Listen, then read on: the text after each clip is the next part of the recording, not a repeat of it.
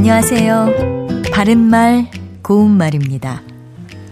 우리나라 역사를 보면 임금이 어린 나이로 즉위를 하게 되면 직접 정사를 돌보기 어려우니까 왕대비나 대왕대비가 임금을 도와 정사를 돌보던 그런 시기가 있었죠.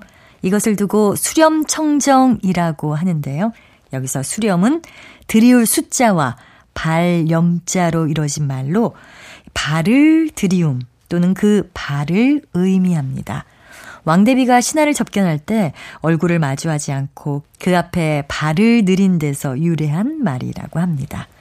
우리 고유에는 발이란 표현이 여러 가지가 있습니다. 지금 말씀드린 발은 가늘고 긴 대를 줄로 엮거나 줄 따위를 여러 개 나란히 늘어뜨려 만든 물건입니다.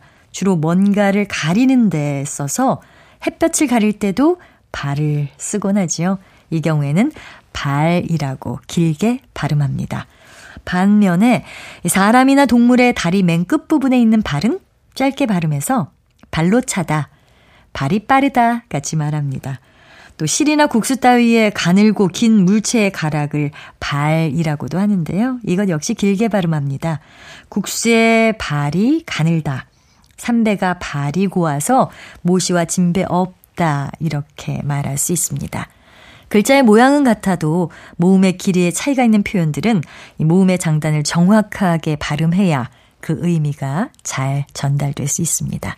발음말 고운말 아나운서 변희영이었습니다.